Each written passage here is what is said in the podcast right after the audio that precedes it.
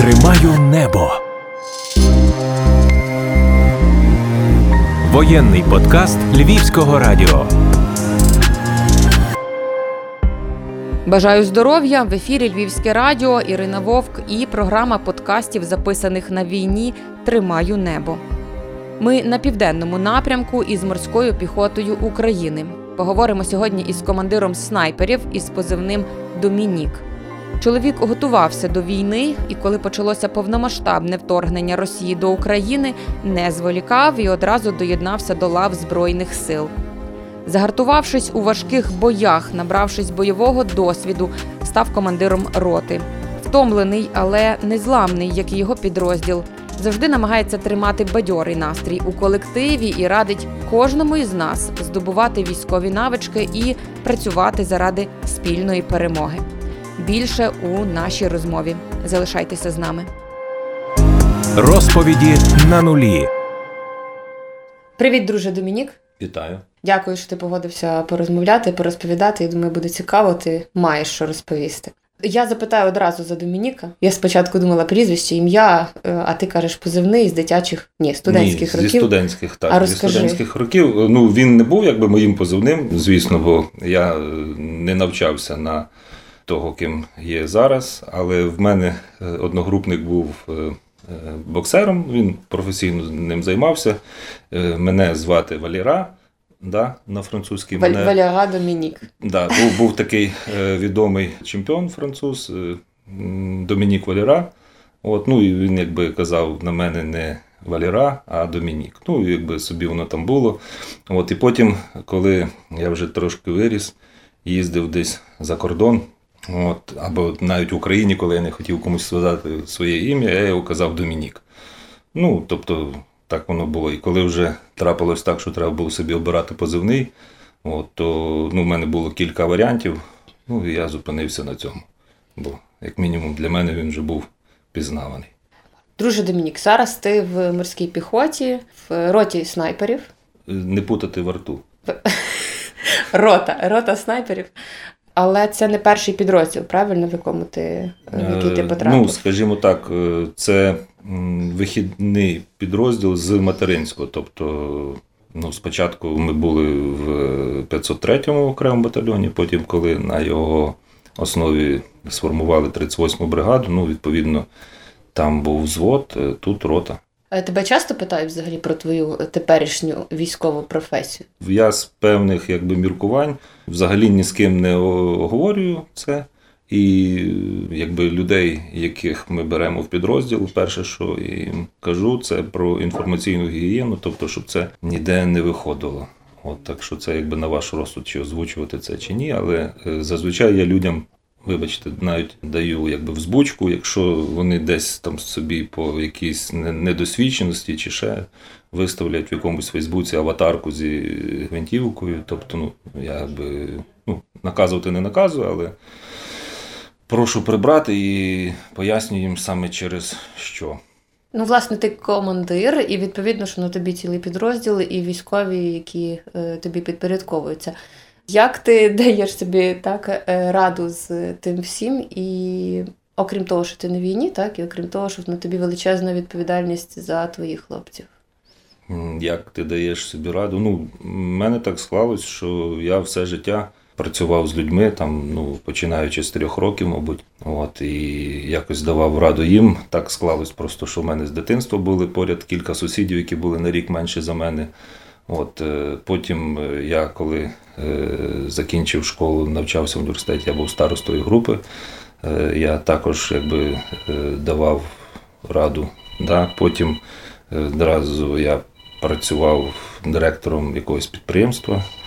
Ну, тобто я весь час працював з людьми і весь час давав їм раду. І насправді робота в армії це по великому рахунку така ж сама робота, як і кругом, ну от тільки в армії. А ти думав взагалі про те, що ти опинишся в армії? Ніколи. А пам'ятаєш точку, з якої почалося в тебе?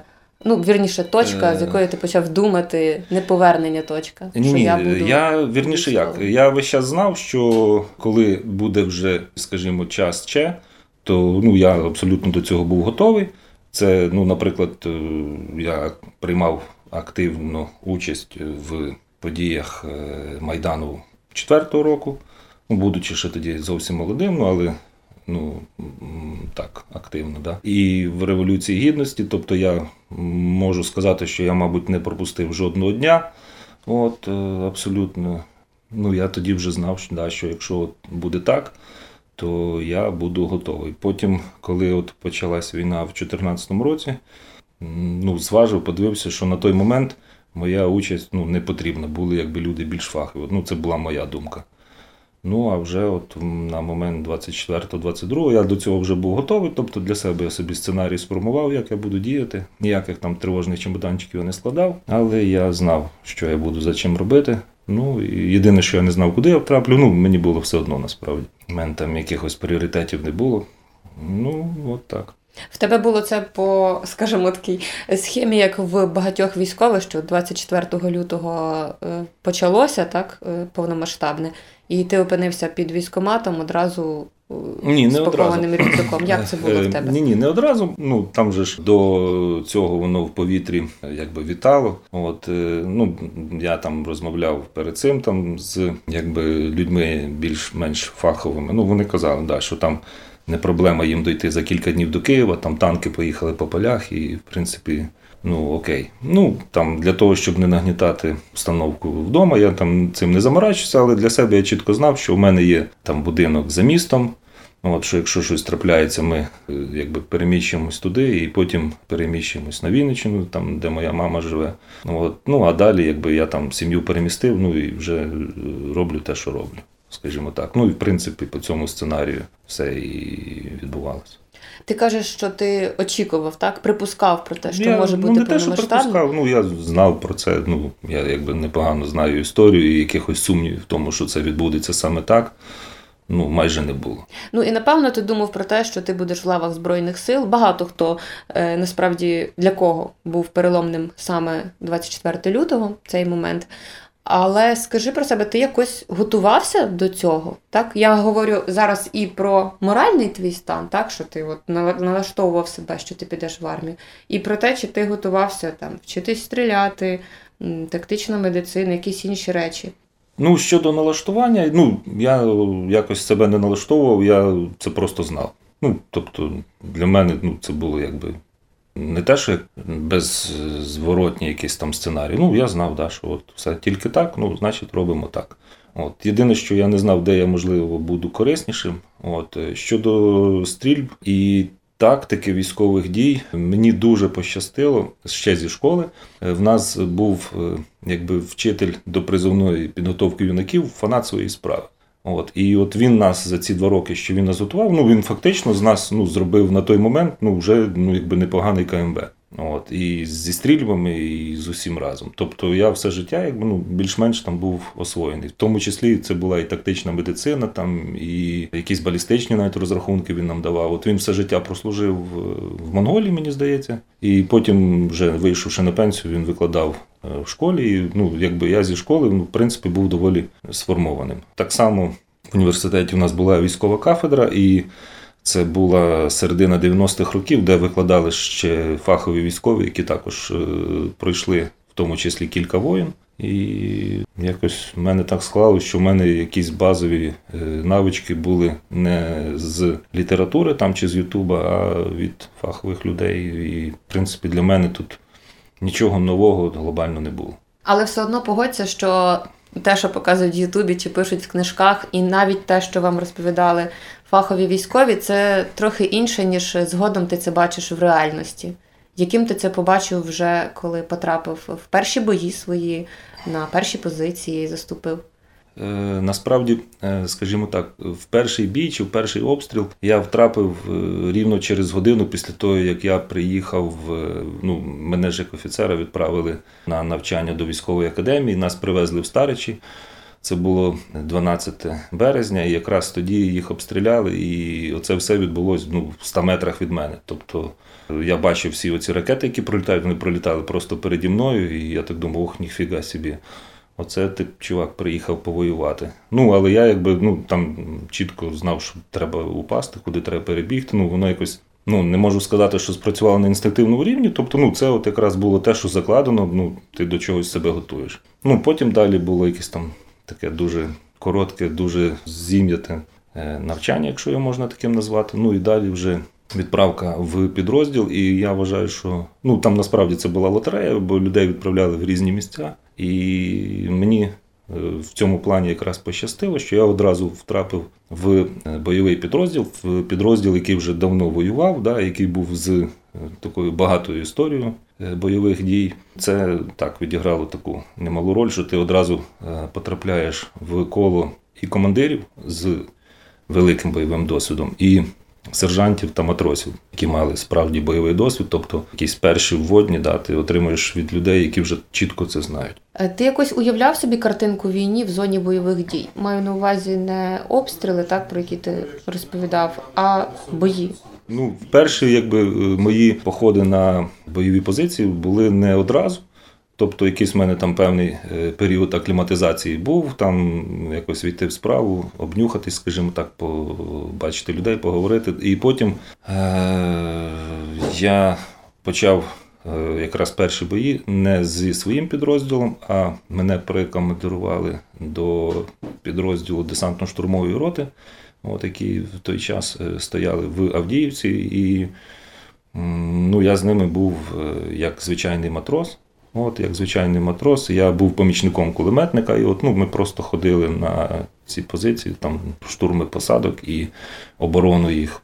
Ну, тобто, для мене ну, перед тим трішки було шоком. Це якби, ну, скажімо так, було на рівні якогось нерозуміння чи мого непорозуміння там з людьми, там, які казали, що все, давай, іди туди. Ну, я думав, що це якби не зовсім моє, але прийшовши туди, ну да, побачив, що ок.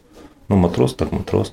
От, і що, як кажуть, не святі горшки ліплять, да, і там не командирами і офіцерами високих ланок е, завойовуються дійсно ці метри і ці посадки. А от безпосередньо там людьми, які там.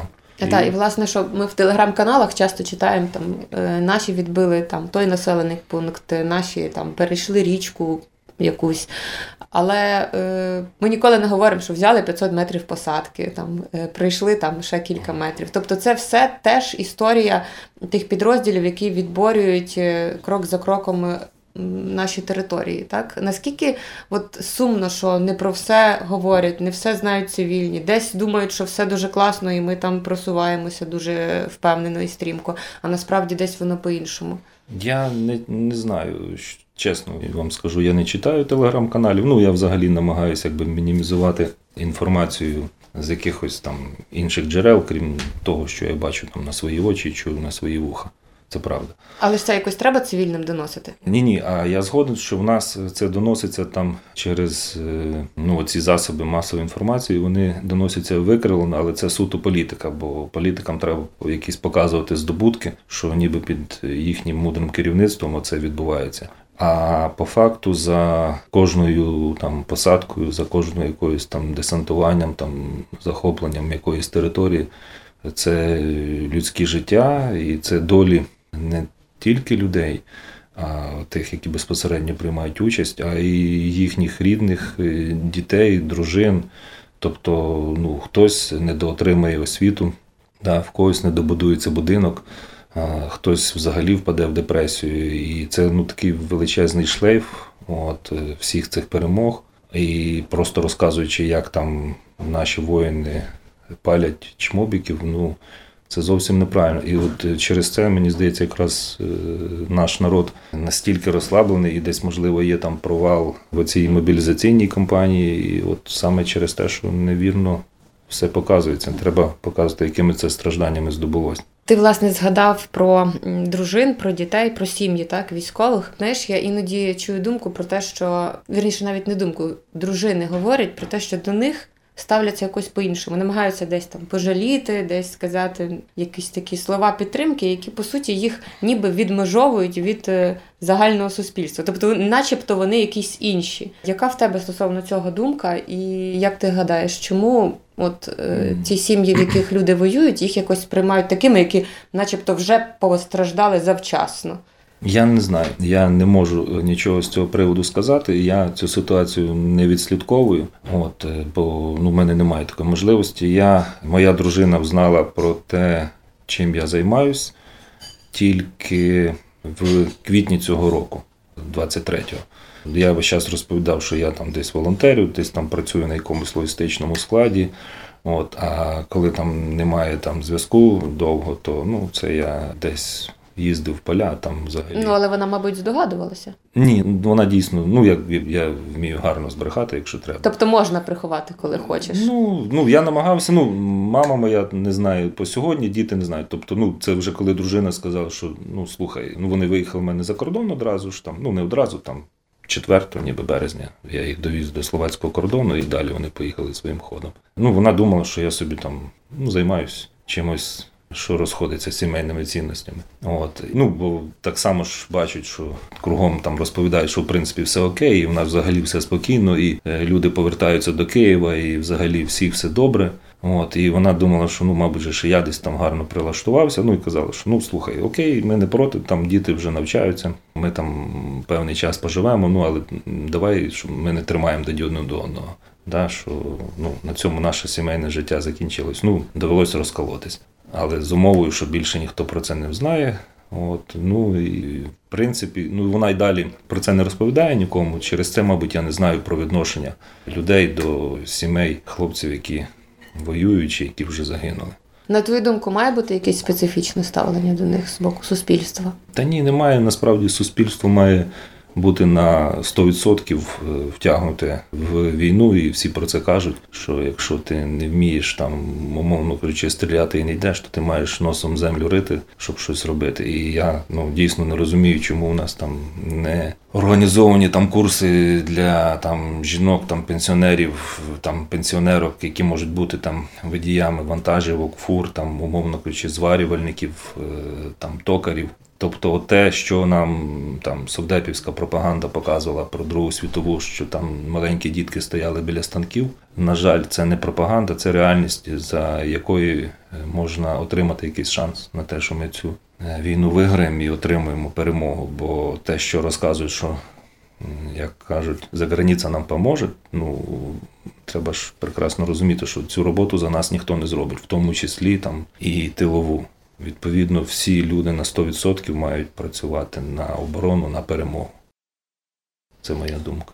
Ти такої думки, що не всі, певно, все-таки повинні воювати, не всі повинні бути з автоматами, але всі повинні працювати Абсолютно. на те, щоб. Так. Якщо ти там ну, якусь там сферу розваг, ну її точно треба виключити. Ну і економіка має працювати на 100%, вона має працювати 24 на 7.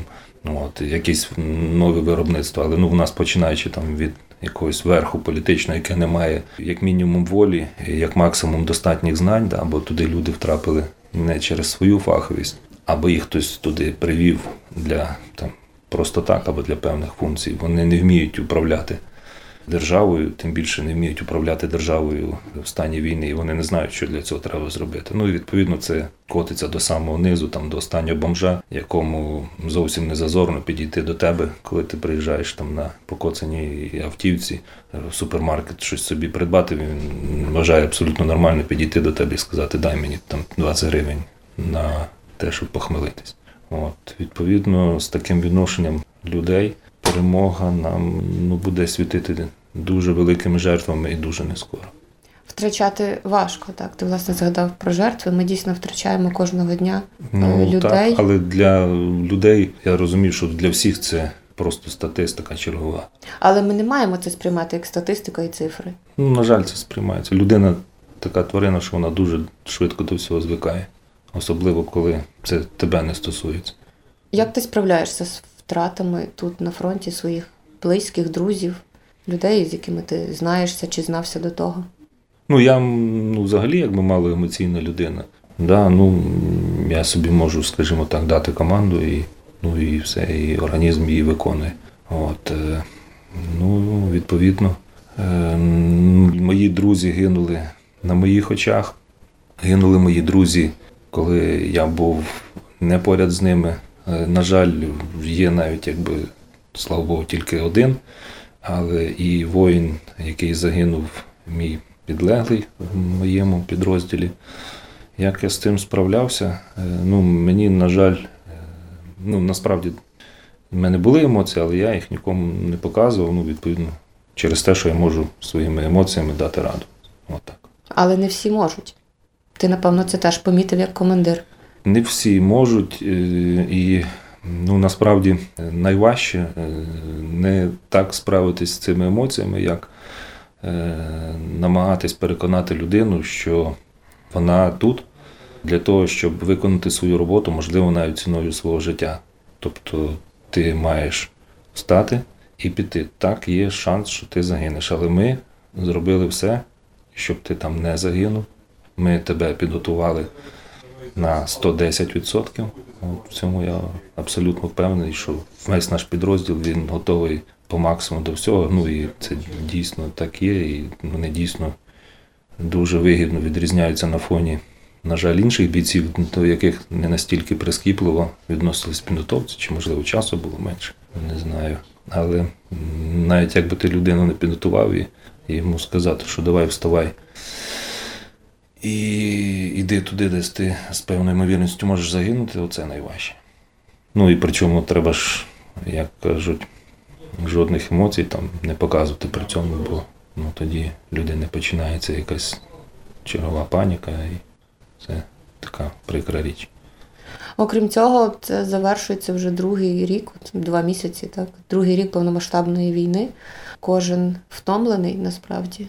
Окрім психологічної втоми, фізичної втоми, є от втома від цього там багнюки від е, тої, яка постійно супроводжує, від того, що ламаються машини, від якихось таких побутових армійських так, е, речей. Але попри це, коли я приїжджаю до вас, ви постійно на такому якомусь позитиві. Як вам це вдається? Не знаю. Ну, бо ну як, це просто ну, життя, яке по великому рахунку ну, ти обрав сам. Це перше. Друге, ну це ж не тюрма. От, тут всі вільні люди і всі якби світлі люди. От, і жартуєш, ну, бо ми так робили все життя. Це перше. Друге, ну там сміх він же ж заразний. Да, і там десь пожартувати, це навіть передається. Ну, якщо хтось це робить вміло, ну інші ж вчаться біля нього. Ну, це звичайне життя, і знаєте, як кажуть, да, і повторюють, що можливо мені колись буде за щось шкода, але мені точно не буде соромно. Ну, це якраз про нас, і насправді це дуже ну, якби морально підтримує. От, бо я точно знаю, що люди, які не тут, вони все, що в них є, навіть їхні жарти і розваги, вони не щирі. Тобто вони всі лягають спати якби з якимось каменем на душі. От хтось боїться, хтось шкодує, але точно в них щось не так. От як приклад, один з моїх бійців, а саме от медик наш роти, да, він був у відпустці і от каже, пішов, він живе на Одещині в селі, і пішов до свого товариша, йому ремонтували машину на СТО, і він також якраз повернувся в відпустку і приїхав на автівці, яку він тут використовує. І там на СТО, каже, було шість чоловік. І поки цей товариш пішов купити собі якихось папірос, от, то от каже, я ну взагалі нічого, я просто стояв собі, курив. А от всі шестеро розповіли свою історію, чому вони не на війні. Ніхто навіть не питав, але от вони, ну, видно, що людей це гнітить, от їх це напрягає. Ну вони наче відчувають вину, бо перед ними військовий, який так, виконує бойові виправдовуються, і завдання. Там один каже, що я піду, коли підуть діти міністрів, депутатів. Той каже, що а що ж я нічого не вмію. Той ще там щось розповідає, що в мене ж мама там десь он в селі сама, хто город буде копати. Ну, всіх є мільйон своїх причин, і всі чітко знають, що це на сьогоднішній день неправильно. Вас це бісить? Е, ну, іноді е, між собою ми про це проговорюємо, але ну, мною це сприймається як звична ситуація, бо ну, люди на 100% е, всі різні. Ну, я, я ж кажу, повторюсь, що в мене дійсно там, ну, все життя, я все життя працюю з людьми, скажімо так. Там, відколи себе пам'ятаю, там, дитинство і далі, далі, далі. Відповідно, ну, я там доволі непогано розуміюсь у людях і прекрасно знаю, що більшість е, людей це сволота.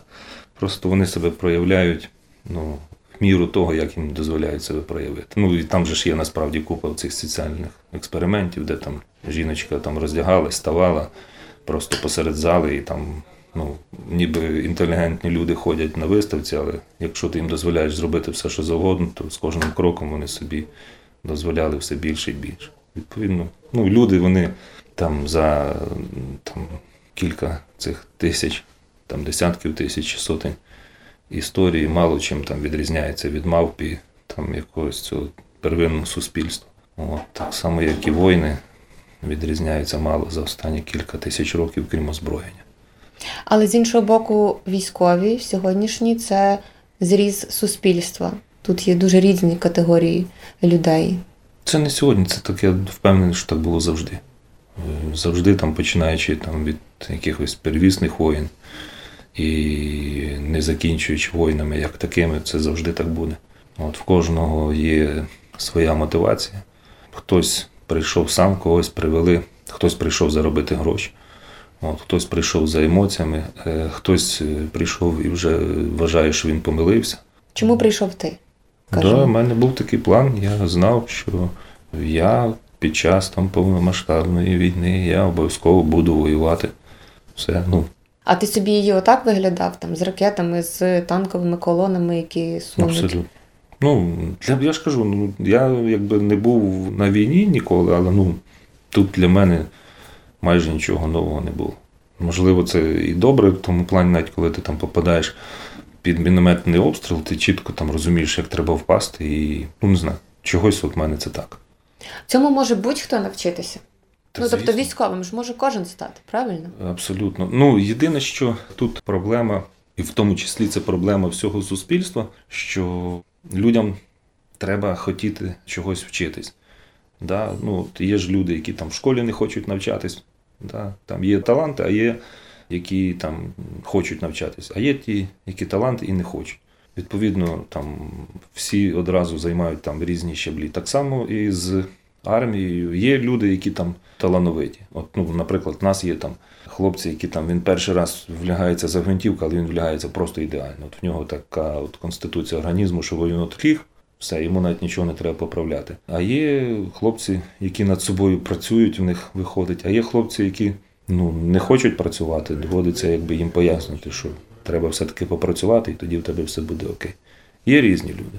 Так що будь-хто може стати воїном, але тут дуже залежить від того, ще хто тебе буде вчити. Один раз в мене був такий, скажімо, прикрий випадок на полігоні. Як тільки я прийшов вже в підрозділ, в квітні 22-го року ми виїхали на маленький такий імпровізований полігон, привезти до бою кулемет. От, е, з кулеметником, свіжо мобілізованим хлопцем, і е, було два старих воїни з нами. Ну як старих, вони були молодші за мене значно, але старі, якби по визначенню.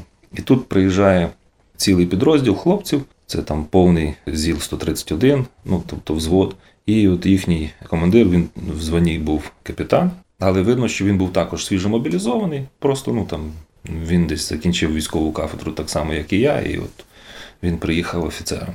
От вони біля нас вишиковуються в шеренгу і починають там зарядились, і хто б як попало, стріляє, там, як Рембо в кіно, наприклад, там, приклавши автомат до живота і так далі. І тут вони ще дістають якийсь там новий гранатомет, намагаються там, як мавпи його покрутити, там, запустити. Ну, я бачу, що повна жопа. От. Ну, він щось там намагається ними командувати, туди стріляє в мишень, що ти не дострілюєш, але я бачу, що в нього просто ну, нуль досвіду. Ну, підходжу до нього. От я ж розумів, що я ж йому не скажу, там, чувак, що в тебе немає досвіду зовсім, бо ну, це ж образить людину. Кажу, слухай, в мене ось є два воїни, там вони ну, якби круті там, і досвідчені. Ну, Давай, ну, хай от попрацюють з твоїми людьми, мені цікаво, як вони себе проявлять. Він каже, для чого? Я нормально ними командую. Кажу, так ну, фахові ж пацани. Він каже, ти хто? Ну, якби між офіцерами так не прийнято. Ну, я без погонів був, без нічого, ну просто собі там в пікселі. Кажу, та я матрос, а я капітан. Що ти мені тут розказуєш? А, кажу, ну окей, чувак, тоді все. І я просто розумію, що в таких командирів підрозділ довго не проживе. От люди е, в нього підрозділі вони нічим не відрізнялись від того кулеметника, якого ми навчали, да, який переводив зброю. Але ним займались, його намагались навчити, йому передавали свої знання. І я розумів чітко для себе, що я цих знань не маю. Власне, для цього я взяв двох бійців з досвідом і знаннями. А є люди, ну, таких, скажімо так, зірочки на погонах, вони їм просто тиснуть на очі, вони вважають, що якщо він колись закінчив там сільськогосподарську академію ордена Красного Трудового там якогось знамені Київську, да, і будучи агрономом, отримав там військову кафедру лейтенанта, потім пішов десь працювати землеміром в райадміністрацію. І йому там дали капітана, і він приходить в армію. Якщо ти прийшов зі званням капітан, тобі дають зразу командувати мінімум взвод, а то й роту. І от він зразу вважає, що все, він воїн. І все, що йому треба, це просто сказати стой там, іди сюди. І багато це ось комплекс меншовартості спрацьовує, що йому зазорно запитати, що я це не знаю, може давайте хтось хай навчить. А люди не винні, ну і люди через це власне гинуть. От, і оце якраз те, про що я казав, що мені дуже пощастило, що я прийшов одразу в бойовий підрозділ, бо було ж багато підрозділів, та й зараз вони є які новостворені, от, які від верхнього командування до останнього там повара чи водія, це всі люди без досвіду. І це от велика проблема взагалі, якби в нашому суспільстві в плані армії. Колись е, всі закінчаться насправді. Я говорю зараз не про те, що люди загинуть. Так Е, е, хтось отримує поранення, хтось не витримує воювати, в когось ще якісь інші причини. Так ну багато обставин може бути. Вас буде ким замінити, так? Як мотивувати тих людей, які зараз цивільні, аби вони йшли Ні, до ні, війська? Я, я зрозумів. Ну насправді так, всі ж люди вони ну, піддаються пропаганді, так ну і пропаганда може бути як позитивна, так і негативна. В нас на сьогоднішній день пропаганда негативна. І от ці всі історії там з військоматами, з ТЦК, з їхніми головами, як їх там беруть на хабарях, як це все роздувається. Насправді це якби абсолютно непотрібний піар. Того ж самого там хабарника можна тихесенько взяти, абсолютно, щоб про це ніхто не знав. Просто підійшли, взяли під білі рученьки, засудили і посадили. Ні, треба роздути, скільки він вкрав, як це все. Да, ну, люди молодці, якби там ті ж самі журналісти, вони там показали це. І ось якби ми молодці, ми працюємо. Але Це вони... псує імідж армії. Це само собою, але ну я не, не за це зараз. Я за те, що це все можна зробити по-іншому. Ніхто не відміняв прийти і написати заяву про злочин. Це не треба показувати. Ти приходиш, пишеш заяву про злочин, наводиш аргументи, навіть те ж саме відео підкладаєш. І якби була там воля зверху, да, цих людей тихесенько можна висмикувати. Це перше. Друге, люди всі зараз бояться війни. А бояться війни вони в більшості через те, що для них це щось невідоме. Для того, щоб для них це стало відоме, ну людям треба просто проводити навчання було давним-давно, от там з 2014 року. Причому фаховими людьми зараз ну фахівців там вже інвалідів насправді дуже багато. І коли ти людині просто розповідаєш, що ну для того, щоб пережити там якийсь там артилерійський, мінометний чи навіть ракетний обстріл, достатньо мати в руках малесеньку лопатку. І там буквально 10 хвилин часу, або хоча б просто знайти якусь перешкоду. І ну, в принципі, все окей. Ну ти виживаєш. От ну повторюсь, що там в перший свій день в Збройних силах України я пережив обстріл цими ракетами, там Х-101, мені здається, вони були. І вона розірвалась на відстані ну, близько 50 метрів біля мене. Ну, нічого страшного, в принципі, навіть ну, оглушило так. Звеніло в ухах довго, але ну, жодної царапини немає. І коли ну, людям пояснити, що не так страшний чорт, як його малюють, що ти до цього готовий. От всім пояснити, що тебе не одразу засунуть в саме там гибле місце, умовно кажучи, як вони собі уявляють, що тебе не одразу відправлять на штурм позицій там десь в Бахмуті. Людей це може заспокоїти. Але ж ніхто ну, глобально цього не робить. Людям намагаються пояснити, що вас там десь запросять для уточнення ваших даних, але ну це вже як? Це вже як ставити мертвому припарки насправді. Це треба було робити раніше, але ну все одно це треба робити. Тобто людей треба, ну умовно кажучи, брати гарних дівчат, ставити їх десь в якомусь там торговому вельному центрі, там чи де багато людей, і щоб вони просто на собі показували, що треба зробити. Не не казати, що там от все ми вас забираємо, просто ну розказувати там більше. І якраз ну в живому спілкуванні. Бо ну. Більшість людей вони ж прекрасно розуміють, що те, що в телебаченні там це брехня. І навіть якщо ти там будеш розказувати якісь корисні речі, вони все одно сприймуться як пропаганда, як брехня. От, відповідно, ну треба йти в маси. Інших варіантів ну насправді немає. Бо ну маси думають, що нам якби залишилось тут чуть-чуть, коли вже ви закінчите цей контрнаступ. Контрнаступальний рік, так, озвучували на початку 23 Так, і ну про такі речі ну дійсно не треба говорити, треба собі тихесенько робити свою роботу і все. От жертви озвучувати так треба. Бо в нас, от навпаки, в нас якби пропагують те, чого немає, але те, що відбулося, скільки людей загинуло, насправді, якими жертвами все це дається, чогось замовчується або викривляється просто десятки разів. Наприклад, коли там розповідають, що десь там в прифронтовій зоні обстріляли дитячий садок чи школу, ой, які вони злі. Така насправді дурні вже ж немає. Всі розуміють, що в тій дитячій садку чи школі був там або якийсь шпиталь, або стабік, або можливо просто там військові розміщались. Ну і чого про це не кажуть, що от там загинули стільки-то військових. Ну це невірно, насправді. От люди не розуміють співмасштабності всього лиха, яке відбувається. Дякую тобі дуже за те, що ти робиш, за твою мотивацію, за твоїх хлопців, яких ти постійно підучуєш і теж мотивуєш зі свого боку. Бажатиму тобі залишатись цілим, здоровим, неушкодженим. Я вже ушкоджений. Я надіюся, що все буде гаразд, і ти залишишся цілим неушкодженим. Бо я, власне, цього бажаю тобі, бажаю твоїм хлопцям. Бережіть себе, тримайтеся. Хоча ні, напевно, тримайтеся це слово, яке ну, я вже не буду вживати. Так, це ні, насправді вірно. всі тримаються. Що було б правильно, не втрачайте час і займайтесь собою. Оце от те побажання, яке треба всім казати. Ну і звісно, везіння. І причому цивільним також, бо готуйтеся, цієї війни може вистачити ще на багатьох людей, які наразі не в армії. Тому варто готуватися, готувати себе. Принаймні, якісь курси тактичної медицини варто пройти. Ну, хоча б.